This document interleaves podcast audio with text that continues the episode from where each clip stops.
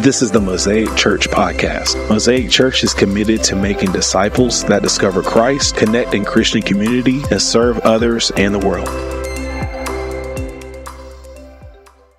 We're in this whole uh, series we started four weeks ago uh, in the book of Galatians. Uh, let me encourage you to read it. And we're basically taking kind of like a verse by verse, um, you know, process of going through the, the book of Galatians. It is um, the way we do things here at Mosaic Church, we let the text determine the topic. And so typically we don't let, uh, we don't just pick a topic and preach on it, but sometimes we do because sometimes we have to.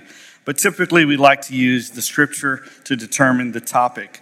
And one of the interesting things about the book of Galatians is that it's dealing with a problem. Now, I don't know about your family growing up, uh, but in my family, we had problems. Uh, there was communication problems. I remember times that my parents were fighting. I remember being so scared one time when I heard my parents fight.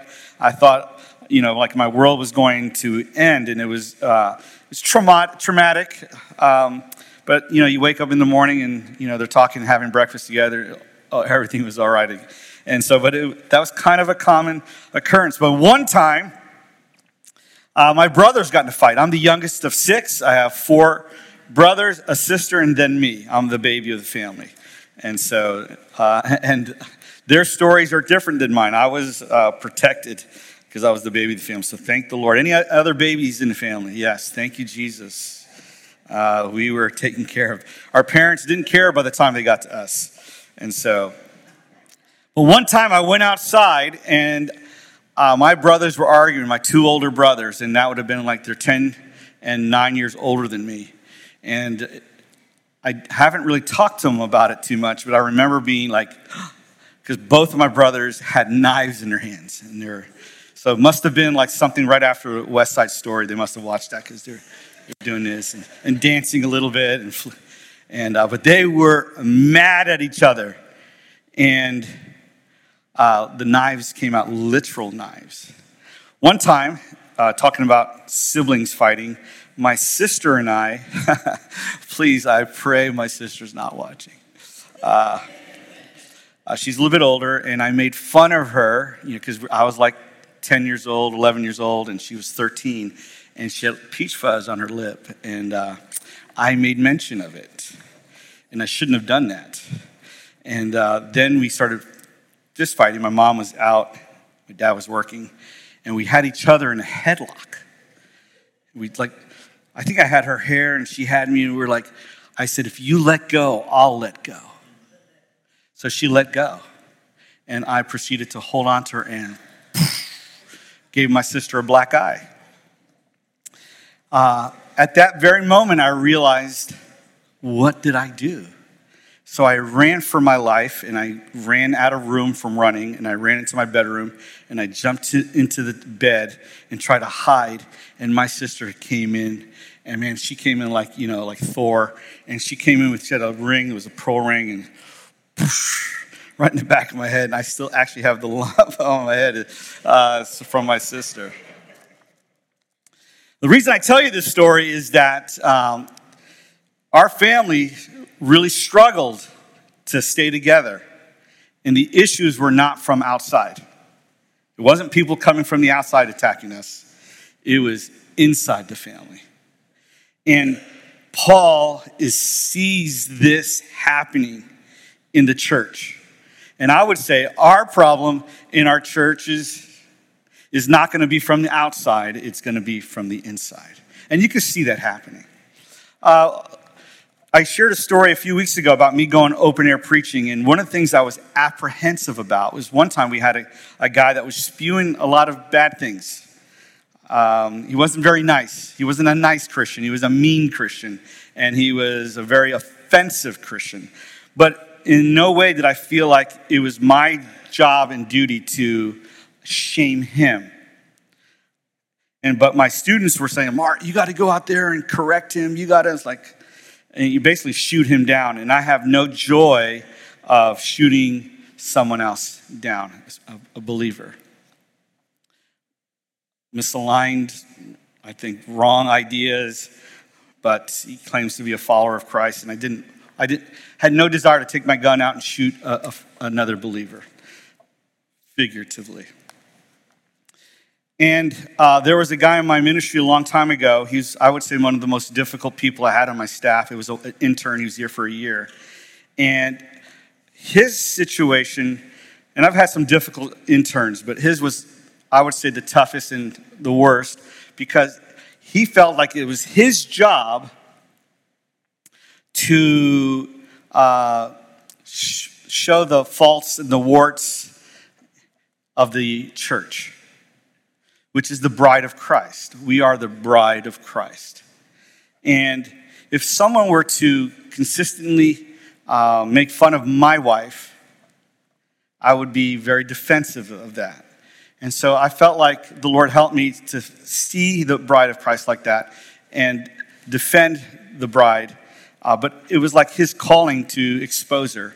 I call him, in a sense, it's like lifting up the skirt of the, ch- of the church. And that's not a calling, right? Now, is the church perfect? Absolutely not. Uh, does it need to fix itself? Yes. But we have to do it in love, in patience, and understanding. When we studied the, the Beatitudes, we talked about blessed are the merciful. Merciful is for the miserable. We're going to talk about grace here in a second. But mercy, it's what I believe the scripture's telling us is to place yourself in the other person's shoes. That's how you should look at them. Don't judge that person based on how you see things. Have grace and mercy on the person like how they were raised. What kind of parents did they have? What kind of place did they were raised in? And when you do that, you recognize, you know what, I could see myself doing the same thing. I've shared this story. You know, when you see a homeless person, you know, you wonder, like, how did they get there? And then pride would say, well, I would never get there. You know, I, get a job. Well, I don't know. You know, if, if I, my parents were, were abusive, my parents were alcoholics or drug addicts, and, you know, they didn't care about me. I've been in a few homes where uh, it's pretty sad. You know, the kids are raising themselves. No parental guidance. I mean, they're there, but they're not there and kids aren't taken care of, and then those kids aren't going to school or they're not learning. And, you know, so you could see if you were in their shoes, if I was in their shoes, I could see myself kind of doing the same thing. So let's be gracious with one another. Let's have mercy with one another. Uh, let's remember that our challenge is going to be from inside, and that's what Paul is focusing on. Last week, I talked to you about that your autobiography is your argument. If you want to lead people to the Lord, and that's what Paul is doing, he's, I thought it was like a me, uh, you know, a me monster, just iitis and just trying to build himself up. But he is taking a very challenging path. He's saying, Look at me. Could, could we say that? Well, he's challenging us. Look at me. His autobiography is his argument. He used to be this, and now he's that. He's changed by the power of the Holy Spirit. Jesus changed his life. He's, he's received grace and it changed his life. And so the challenge last week is, uh, can, you know, ask the Lord to help us if people can see that we ha- are with Christ. One of the things I wanted to say last week that I didn't have a chance is that it, the goal is not perfection. It's not like, come and see my life where you're not going to see me fail. If my kids were here, they're all downstairs serving right now. Uh, if they were here, they could attest to you that I was not a perfect father. I was not. There were many times I wasn't. I, I yelled at my kids. I might have spanked them with the belt once or twice. Back in those days, it was allowed, all right? And encouraged. Um, I heard an amen, amen.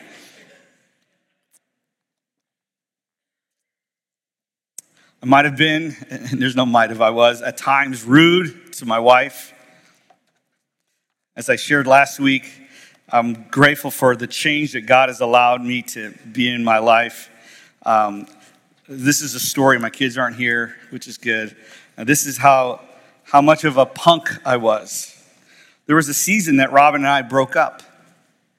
And um, it's a long story, but we were not together. She moved on. And while I was at college, I was a young punk. Uh, somebody asked me in front of Robin if we were to get back together. And I, full of wisdom, humility,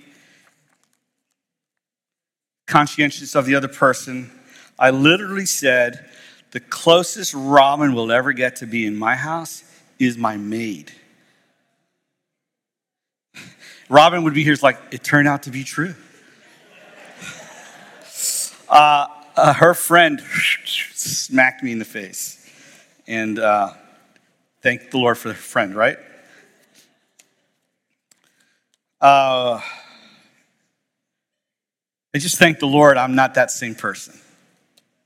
I don't say it, I know I say it kind of jovially, that's kind of funny story, but it's not. And I'm not a finished product. But our autobiography is our argument. If you're growing in the Lord, there's got to be some changes from when you were 22 to 59. There's, there needs to be some changes in order for people to I, look and say, well, the Lord is in his life. And so Paul is saying, your autobiography, my autobiography, is our argument.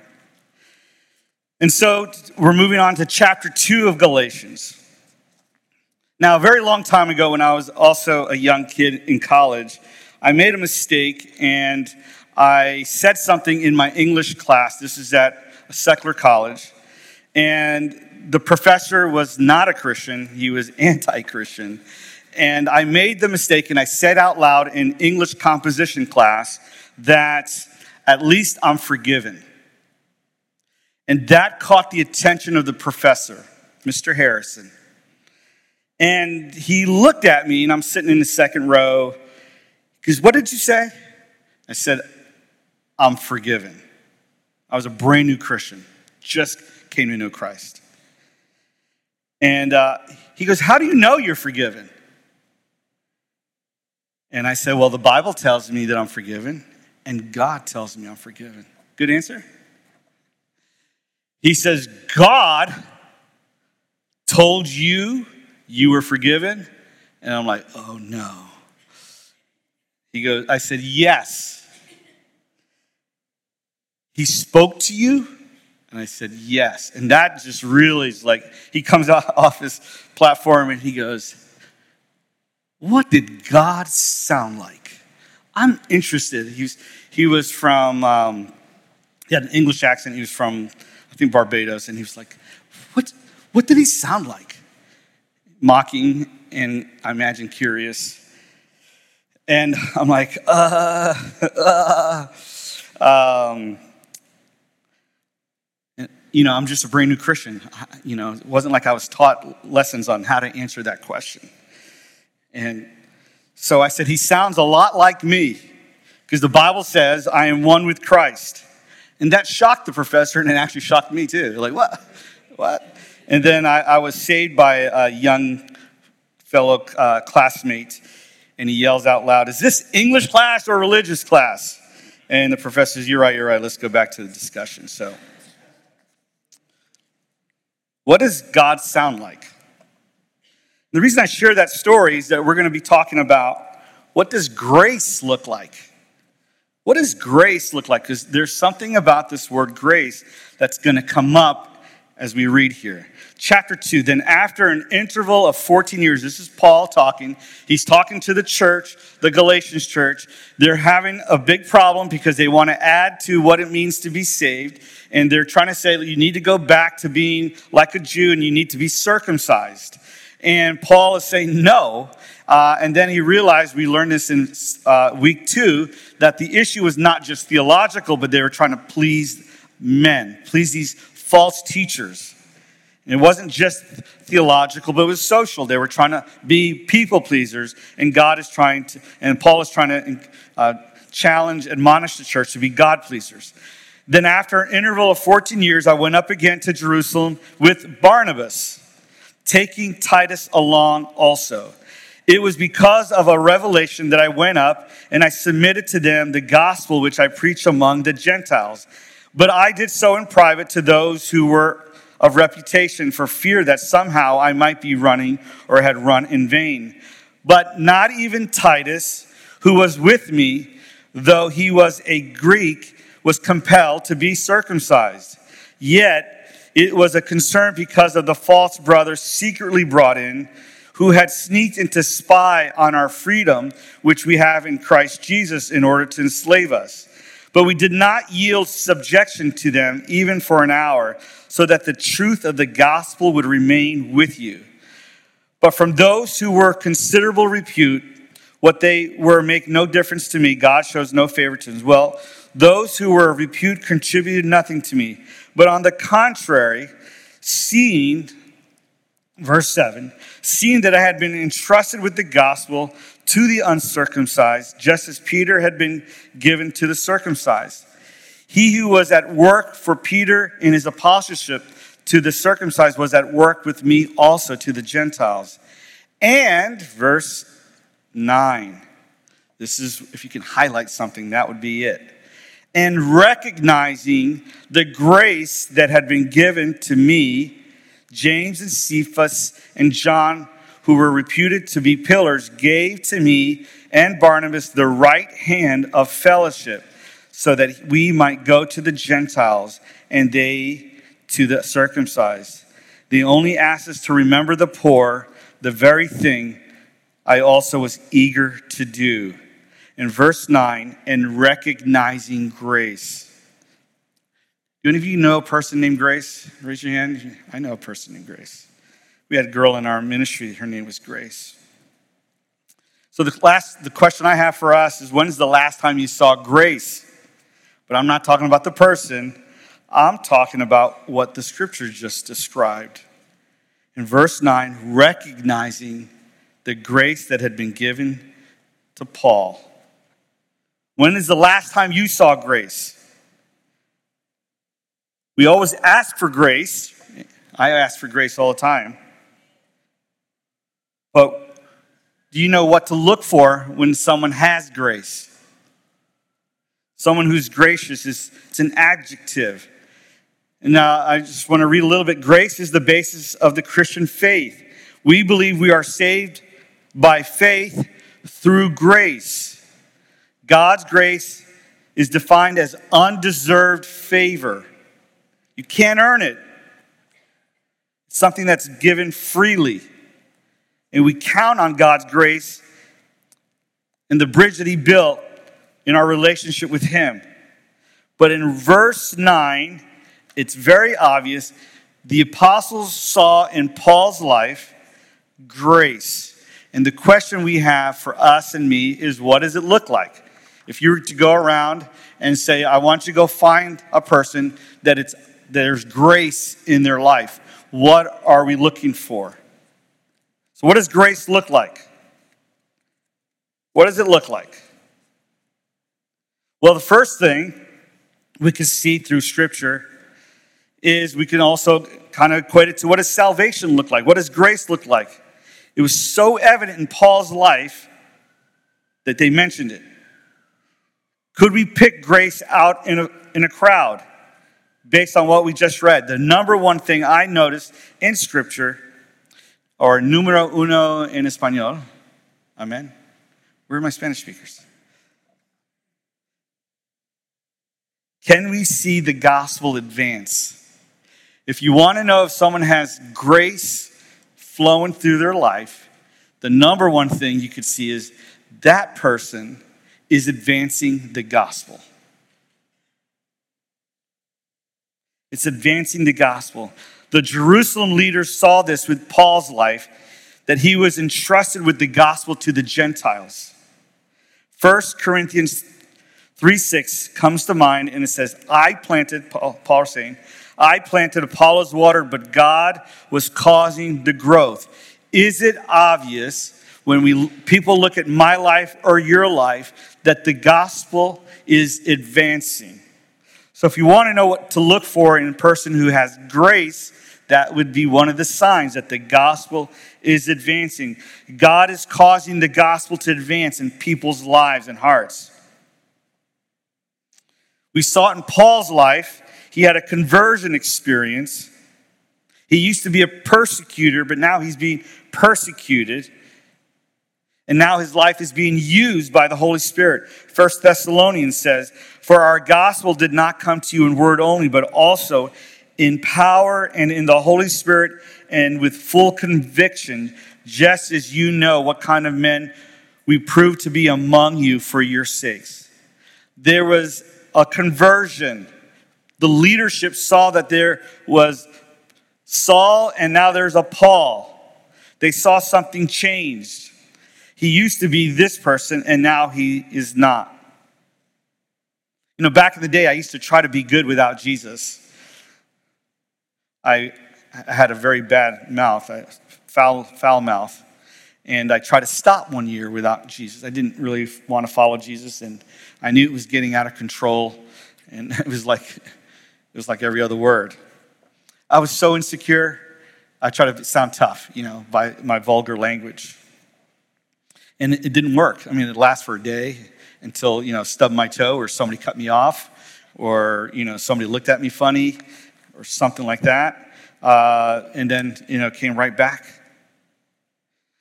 It's very difficult, I'd say impossible, to be good without Jesus, especially long term.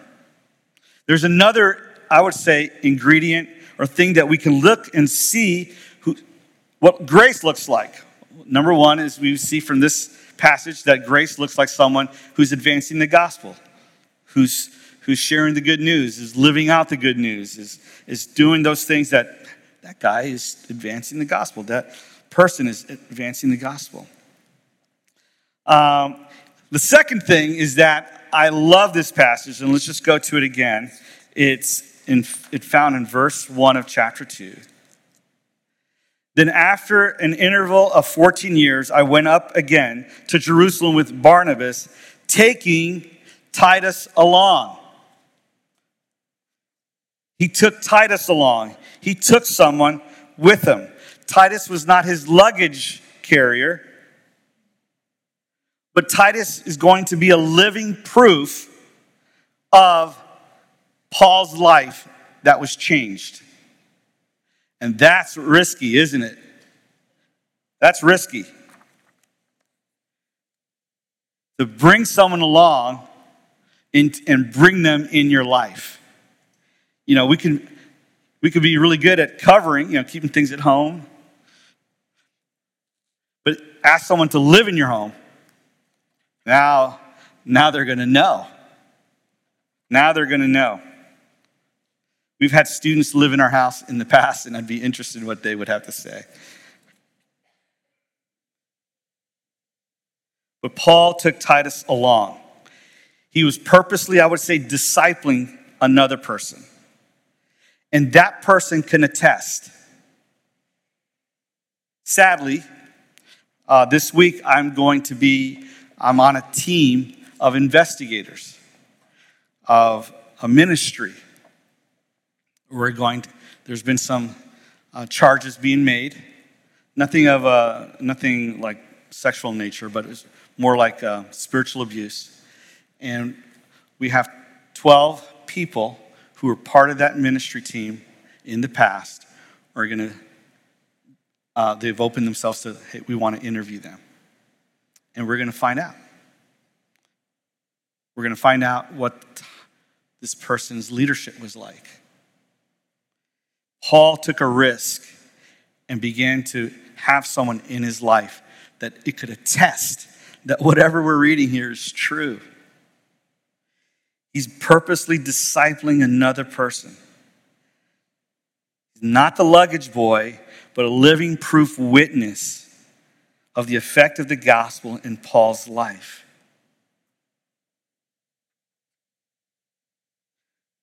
What would our family members say about us? You know, if you ever run into my family, my brothers, sister, what was Mario like before? They'll probably say I was nice. because I was the baby of the family. Uh, you might ask some high school buddies of mine, it might give you a better picture. What was it like?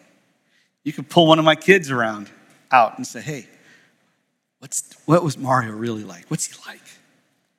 Just don't ask Robin, okay? Just, I'm kidding.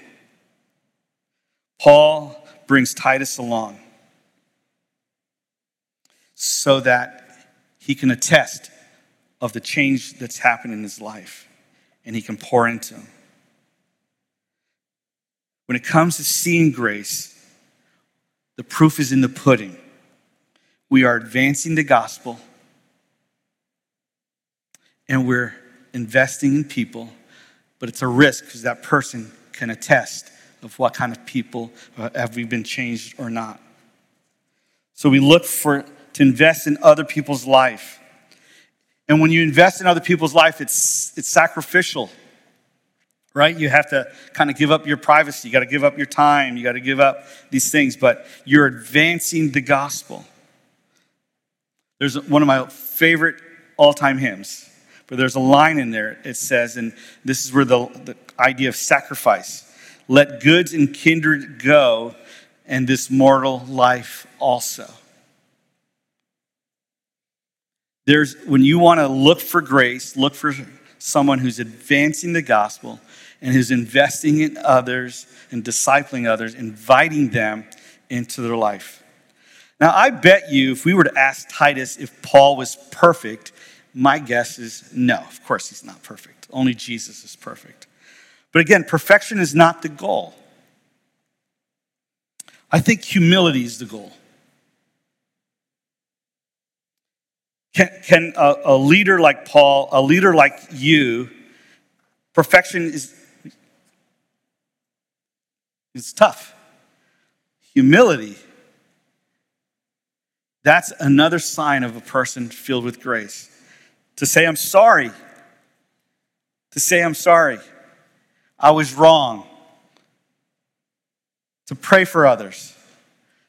Bless others. Consider others better than yourself. being gracious and humble, discipling, bringing people into your life, and glorifying God by serving others. In Acts chapter 11, verse 27, it says this Now at the time, some prophets came down from Jerusalem to Antioch. One of them, one of them named Abagus, Agabus, stood up and indicated by the Spirit that there would definitely be a severe famine all over the world. And this took place in the reign of Claudius.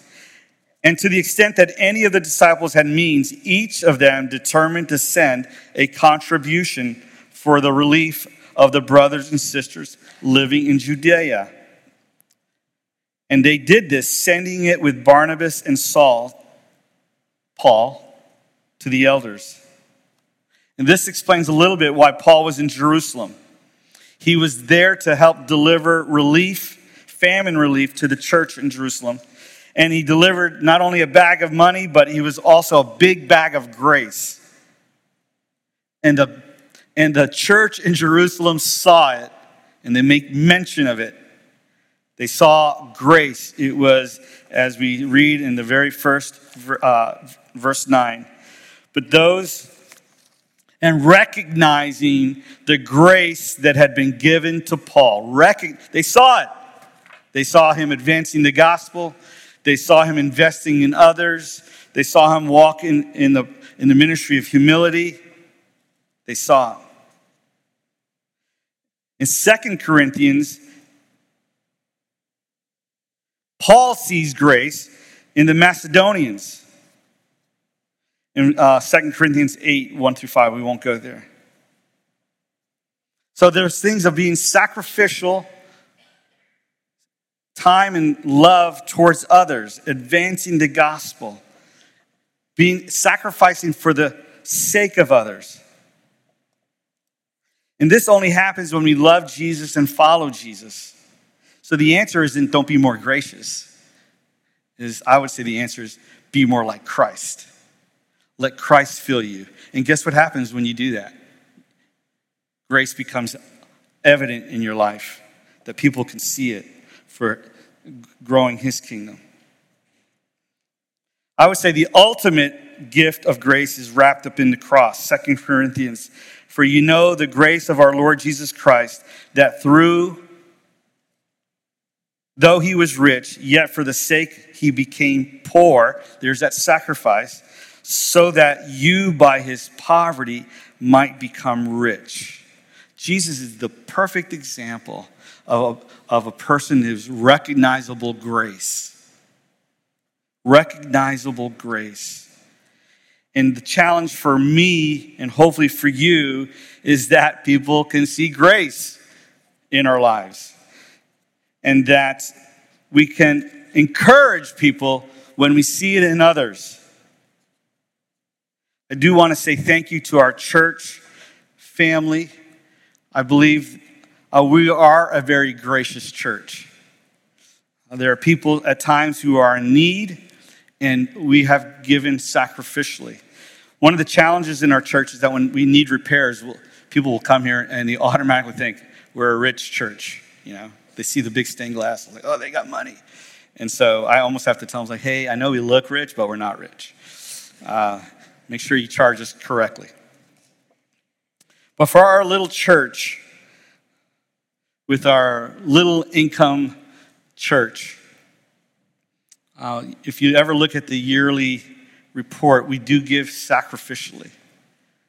We do give to missions to advance the gospel. We do give and help people locally who are in need. We give sacrificially. And so I do want to say thank you, Jesus, for our, our beautiful church. We may not be the biggest, but that's not our goal.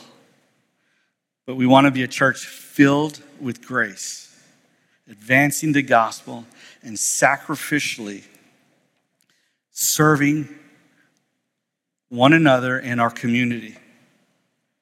And by that, I believe the gospel is advanced. So thank you, church. Thank you that we get to be a part of that. But let me challenge you at home. I pray that your kids, your spouses, your spouse, not spouses, uh, your roommates, your brothers, your sisters, people who know you can say that person has grace in their life. Amen? So the goal is not perfection, it's humility. Humility. Last week I talked about there are certain people that, you know, you didn't live a life like me. You weren't like a heathen. And so it's not that super obvious. You, you were always nice, right? Anybody always nice? Yes. I think of my, my daughter in law. I just love hearing her stories, uh, Joanne. I mean, uh, and I can see it in my, my granddaughter. Just precious, innocent, God loving young lady. Not everybody has, and I thank the Lord for that. You don't want to have that kind of life that I had. But all of us can walk in humility. All of us can walk in humility. Even the purest little kid that came to know Christ at age five, four years old, that person also has to walk in humility. Amen? Let's pray. Heavenly Father, we thank you. Thank you, Jesus, for your goodness. Lord, I pray, God, that grace is evident in everyone's life here.